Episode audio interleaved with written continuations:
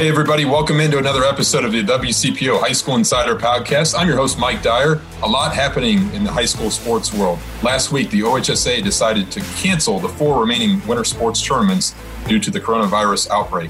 Now the OHSA is tasked with finding a plan for the upcoming spring sports season, whether it be played in April or May or even later, and also looking ahead to the fall sports season. Now I'm pleased to be joined by Ohio High School Athletic Association Executive Director Jerry Snodgrass. Jerry, thanks for taking a few minutes. Well, thank you. You're catching me in kind of a rare time where I'm not in the office. You know, I'm the only one that's in there at times, but it's certainly glad and appreciate everything you're doing through this. Well, I appreciate you doing this, especially on a weekend. Obviously, just a crazy week, a surreal week, not only talking about high school sports, but beyond in our state, in our country, in the world, as everybody knows. But obviously the news came out on Thursday about the decision to cancel the remaining winter sports tournaments. I'm just curious, we're not going to dwell on that decision and all that sort of thing, but just going forward, what's kind of the next discussion for you, your team? Obviously, everybody's working remotely, but I'm just kind of curious as we kind of are still in a waiting mode for spring sports, what happens next?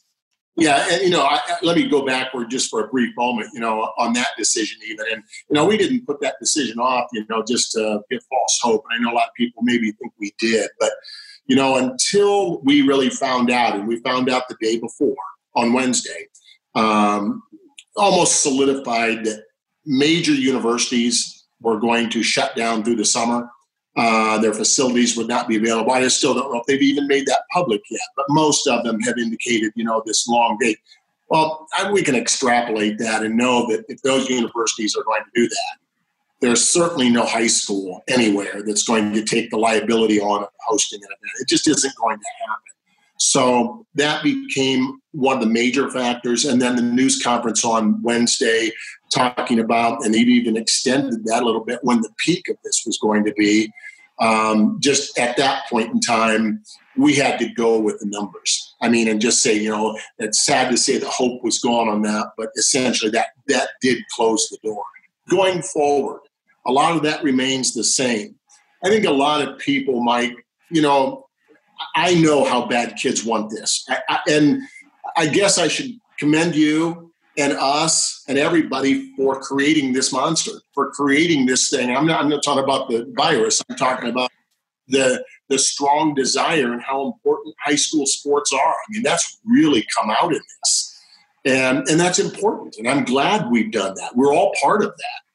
But I think a lot of people maybe overlook the fact that, you know, it is a team approach to beating this. And, you know, I often said, you know, I'm back coaching again. I'm trying to beat an opponent, you know, that I don't know if we can beat. You know, I mean, it's you've had opponents when you're coaching before that, like, you don't tell the kids this, but boy, it's going to be a tough one, you know, and you muster the troops all you can. And right now I'm trying to muster 350,000 kids to fight this battle and to win.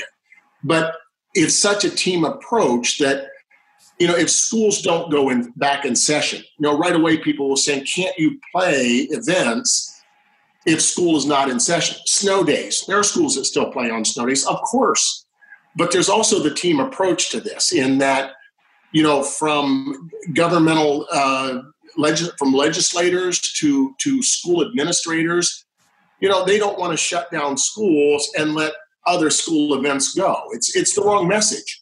We're an extension of the classroom and not the classroom itself. So that plays into it. It would be very difficult to have schools canceled and facilities shut down and then turn around and say, well, we can still do this. We know the importance of it. I mean, I'm so emotional about this. It's incredible, but that doesn't mean that we can't be part of a team to do what needs to be done. I guess one other thought on just this past week and really the past 2 weeks. I mean, do you ever kind of pinch yourself or wake up in the middle of the night at 3 a.m. saying, wow, what did we just go through here? Yeah, you know, well, first of all, no, I don't wake up at 3 a.m. because I'm still awake at 3 a.m.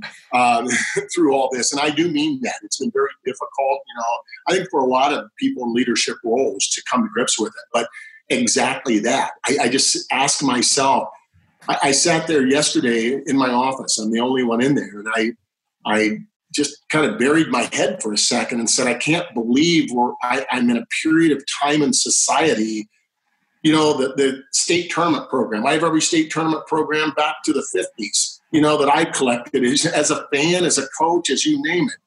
And now there's going to be an asterisk in there, you know, beside that, you know, 2020 state basketball tournaments. But then again, it propels me forward. I mean, it really does energize me to say, we can do this and we're going to come back. And where I'm so energized is we're going to come back. We're going to come back strong, and we're going to be challenged to come back stronger than ever. Everything that maybe there are bad things in high school sports or bad things in every sport. Now is the time when we come back. I'm energized as can be that we're going to get that right. And so I maintain that, and I'm lucky our staff feels that way too. We're energized, ready to go, and bring it back the right way. So obviously, everybody wants an answer, as we kind of communicated too about, you know, we want instant information in our society. But what's the next step in terms of what you're looking at daily from a spring sports perspective? What needs to happen? What doesn't need to happen? I know you're famous saying that, you know, what you like to hope for the best and brace for the worst. Yeah. But I'm just curious, what's kind of the mindset now going forward into the next week? Well, you know, it was interesting. I read somebody's tweet recently that said, you know, we, speaking of society in general, said hope for the best, expect the worst. And how true that is. But one of the biggest sayings we've had is not just that, but it's hope for the best, but plan for the worst. And I think that's one of the things we try to embrace is plan for every scenario. And I'm not going to kid anyone that one of the most overriding factors in all of this is the length of school closure. You know, right now it's April 6th. To think that's realistic, probably not, but it is what it is. So when the governor and Dr. Acton have that on the radar as such, we're going to have it on the radar too. And our plans are to come back then. We also know if that's not realistic, then we have a plan if it's May 1st. If it's the end of May, there's a possibility. I mean, there's some very remote possibilities.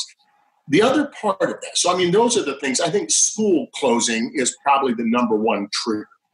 And there are governmental regulations that are coming out every single day on what can be done. When I see basketball courts on the outside, you know, at parks, the rims are taken down. I mean, that's troubling. Now, on the other hand, that means kids are going to go back to playing outdoors again, like the old days. When it comes back, they will. I know they will. But given all that, I think, you know, one of the biggest triggers is going to be whether school is in and any legislation that follows it.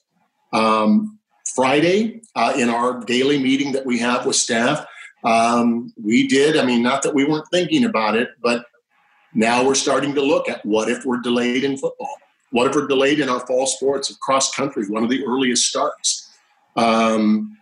It's difficult for us, too, to have one sport that may have, I guess you could say all you want in cross country, there's social distancing because, you know, you outrace the other person. But it's pretty difficult to have one sport and not have the other. I know that, you know, people challenge that a little bit. But we are looking at now fall. We're starting to plan. Actually, we have been. If we don't go back to school, fall eligibility of athletes, you know, I mean, so that all weighs into these things. And we have to think that out carefully.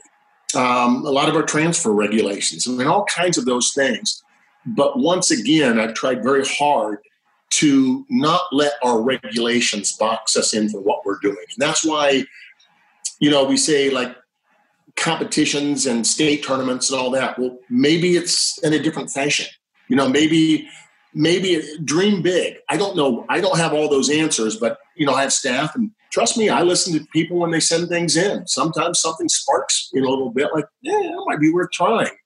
So piggybacking off of that a little bit, Jerry, just you mentioned how energized your staff is going forward, whenever that might be to resume, obviously. But you also did mention during your press conference about, you know, the financial impact.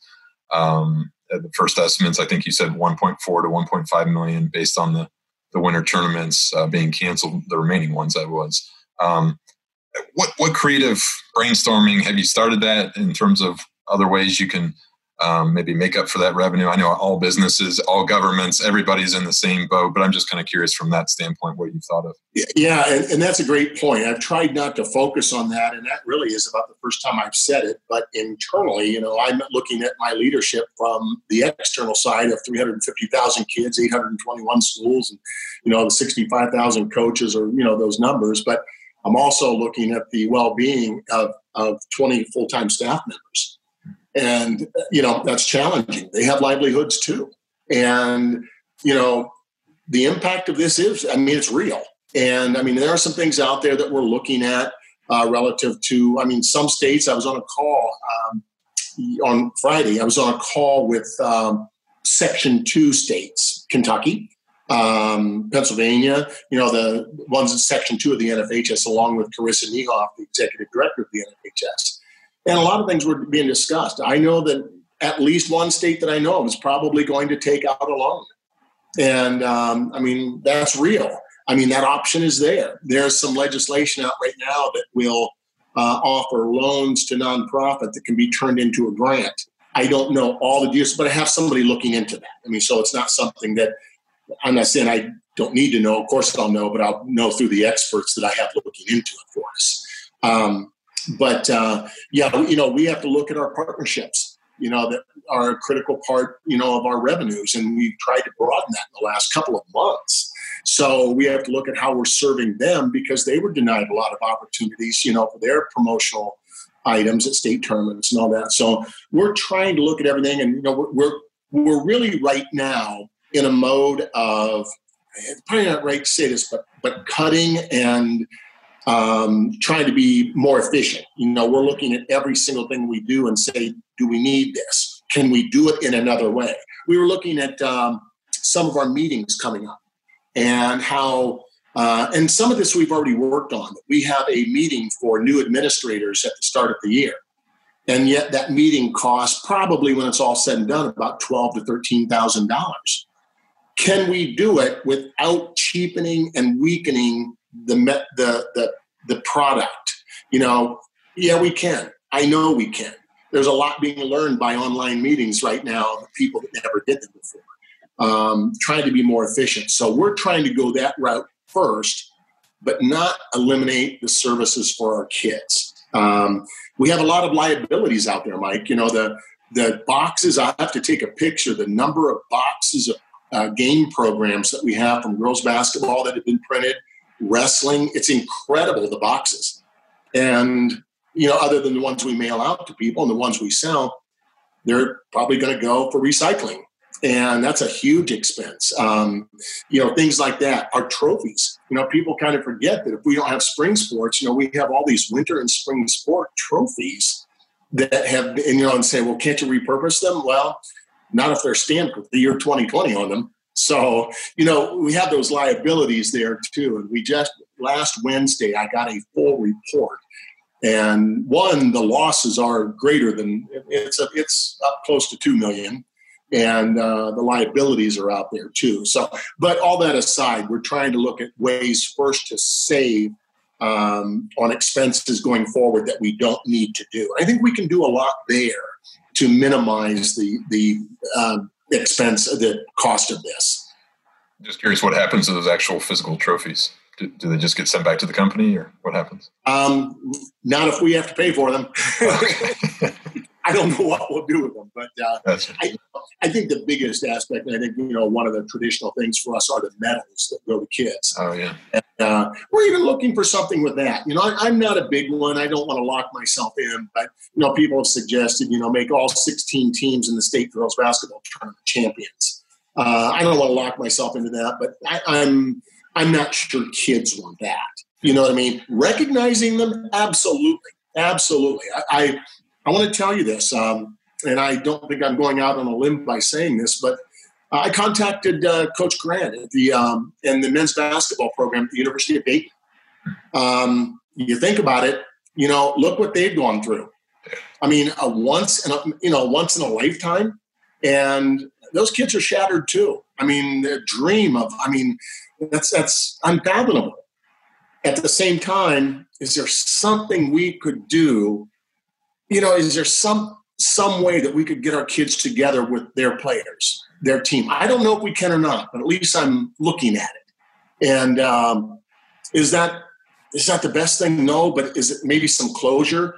And when we focus on leadership and we focus on what's really important in life, maybe that's one of the best things we could do. So I'm hoping something like that comes to fruition. So we're looking at everything. Yeah. I know you mentioned, it was mentioned in the press release about maybe next year's state tournament, finding a way to recognize the athletes of this year. Do you have any other ideas about that, or is that just kind of in the works right now? It is in the works, but I will tell you, right, when we talked to the schools on Thursday, one of the first things that we mentioned, actually our basketball administrator, Kathleen Coughlin, mentioned it to the schools and has already received a great deal of feedback, is that, you know, we want to recognize. We want to give them the respect that they're due. Give us some ideas. She's gotten a bunch of ideas right away. So, I mean, I'm kind of throwing that in her hands. She knows she'd probably laugh if she were watching this right now, because she knows that some of my ideas are pretty off the wall. But I welcome that. We have a room, Mike. We have a room at our office called The Forest. And we call it The Forest because it's surrounded by windows on three sides. And, outside are trees and grass, and you know, it looks like a forest.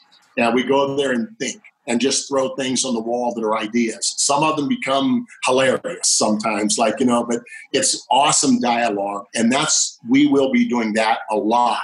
Maybe not together in one room, but at least visually we will be doing it. So we're thinking of as many things as we can. You mentioned to me how your staff really, you were so proud of the way they thought and met and brainstormed during this crisis, really going back 2 weeks. I'm just curious from your standpoint, what have you learned the most about this whole situation in the past 2 weeks? What a great question. What a great question. I think I pretty much said that at times in our staff meetings, and I didn't mean it pointing the finger or derogatory, is that I really believed going into it that a crisis brings out the best in a lot of things. There are good things that rise from a crisis. And you really learn, I say this, bear with me, I say this, but, you know, I said when I was a coach, I've been in a situation where on a Friday night that our team lost to an 0-15 team. We had no business doing that. I mean, how could this happen? You're devastated. There are people in the stands in your own crowd that they're waiting for that to happen. You know, we all have that. Sometimes even a teammate or two on your bench is that way. The next night, you find a way to beat a team less than 24 hours later that you had no business winning, let alone how the attitude was, you know, coming off of a loss to an 0-15 team. But right there, teams are identified. They're so identified at that point. You know who your teammates are. Now, we didn't have the ones that jumped off the ship or anything like that. But when a crisis developed like this, I learned instantly what a team was internally in our office. And when you think about it, I've only been on the job for less than 2 years. I mean, granted, I've been there for a while to know personalities, but that's been one of the most rewarding things that I've learned, is that people were really willing to buck up and do what was needed to do and not care who got the credit for trying to solve the problem. And we're still doing that. What's been a typical day? I mean, maybe you can go back 2 weeks or maybe even this upcoming week. I mean, you mentioned how you're not asleep at 3 a.m. I'm just curious, you know, what time you get up, what time, you know, when do you actually have a breather? I mean, how many calls you're making, how many texts or emails from your staff, from the governor's office? I mean, what's a typical day for you? Well, you know, for one, I tried to go back to my home in Findlay, which is about an hour and 40 minutes away, or an hour and 45 minutes away. So, you know, and I'm allowed to do that. So, plus, you know, we still have payroll to meet and things like that. So I'm allowed to go back and forth, but, you know, so I try to get up early. I do wake up, you know, usually about 5:30 or so and, you know, get on the road early, and I do an awful lot of thinking. With all the driving I do, I don't listen to the radio. That's amazing. So I have a way of, you know, yelling into my phone, you know, a little bit on voice messages. And, you know, I think a lot. I just think, you know, something will hit me and say, oh boy, I haven't thought about that yet. And a good example of that is when this crisis first became like, we're going to be out of school for a long period of time. Now it's second nature, but right away, like, oh, what are we going to do about eligibility in the fall of our athletes if they don't have a spring term or spring quarter? So that became something that was a voice message for me next day on our call. Hey, Debbie, Roxanne, Kristen, and our compliance department, start putting a plan together. Start putting all the what ifs. What if we are back in school? What if we're not? So much. I spend a decent share of my time, thinking things out. And then I've got to list every single day of problems that I need to solve. Some of them, just might be one of our buildings was scheduled to have an HVAC system replaced, and meeting about, hey, do we go forward? Are we already committed to it? Our cleaning service in our office, even stuff like that. When are we scheduling the deep clean when people come back? And I know that sounds like, well, what's that have to do in there? And those are the daily problems I need to solve. And so usually part of the day, again, with conference call with our staff, is getting reports on the projects that they're doing. You mentioned the call Friday with NFHS. I'm just curious what other state associations are going through. I mean, I assume a similar experience, but maybe some ideas that you've learned from them, and maybe you've bounced some things off of them as well. Yeah, and it was really a good call to hear those things for a couple of reasons. One, and trust me, I mean, we're all in this together when I say it, but I really felt that we were as prepared as anybody. We had been going through an HR audit. I was trying to get some help from HR people to make sure our policies and procedures are right.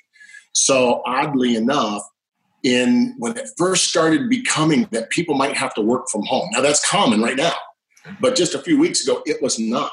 We have a wonderful work from home policy that, you have to do that sometimes. When you have a staff of 20 to 20 some people, that you have to make sure that there are agreements that they will be available from certain times. You have to make sure that they have the proper materials to work from home. We made sure of that 3 weeks in advance, just in case. Cost us a little bit because we had to buy a laptop or two for somebody that didn't have one. But we did it. We were all ready to go. I found out that some of the other states really weren't quite as prepared that way. I did hear from that I believe there are 5 states altogether right now that have canceled their spring sports. Alaska is one of them. I forget the other ones, but Kansas, I think, is one. But nonetheless, some of them are still scrambling a bit. We were able to share some ideas, though, on loans for nonprofits. How people are looking, the NCAA last year came out with summer events that Division I school basketball coaches could attend. That plays into this. We talked about, is that going to, I can't believe it would occur, but, is that going to be looked at from the NCAA level? And it is. We have a summer conference with the NFHS. Is that going to be held or not? And not only is it going to be held, but who is going to let their people go? So we discussed that at length, in terms of priorities and things like that. So a lot of ideas shared, and we're going to keep continuing those comments as we go forward. A lot of them. I think the great thing I learned from that is the number. Kentucky's summer rules are pretty similar to ours, and it was really rewarding to listen to Julian Tackett from the. He's become a very, very trusted, reliable guy that I put a lot of stock in. And he was talking about how they are looking at adjusting their summer rules and maybe letting the schools dictate a little bit more assuming we can do it, sure. But allowing the schools to regulate a little bit more with the idea that we give our coaches a chance to be with their kids. And I think it's almost like it's a test case. We'll see how that works. And maybe that's the way we ought to be doing it anyhow. So some great, great discussion with the other states. I'll conclude on a positive note. I love the coaching challenge going on Twitter where you have to share a photo. And I know you got in on that. And it's got to be, I know you've received a ton of reaction over the past couple of weeks, but you told me a great story. I'd like to see if we can just conclude with a story about making a run over to Lowe's this weekend and hearing from a student athlete and his father. I had to go to Lowe's to pick up something because of the rains and everything going on right now. And a father and his son, kind of not yelled at me from a distance, but a couple spots away in the parking lot. And he said, hey, he called me Coach Snodgrass, and I didn't know him, but he said, hey, just want to tell you, thank you for what you're doing. And I mean, I'm not kidding you, about brought me to my knees in tears that somebody in a parking lot at a Lowe's recognized, one, that who I was, and two, that it was appreciated that we're trying to stay on top of things. I was able to talk to the young man, he's a freshman at Van Buren High School. And I asked him, he said, yes. He said, I was a basketball player. Now their season concluded. He plays football, but he's also a track athlete. And he told me, he said, I really miss it. I really miss my friends and all that. He said, but we understand. He said, we do understand. I thought, this is a freshman. That was rewarding to me. OHSA Executive Director Jerry Snodgrass, always appreciate your time and perspective, and thanks for sharing all your thoughts today.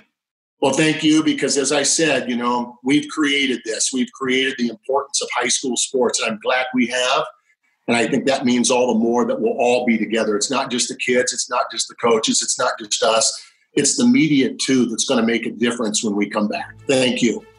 Thanks, Jerry. Well, there's certainly a lot to chew on there from the insight from Jerry Snodgrass and the OHSAA. We'll continue to monitor the situation. You don't want to miss my conversation with University of Cincinnati head football coach Luke Fickle this Wednesday on the WCPO High School Insider Podcast. Thank you for listening.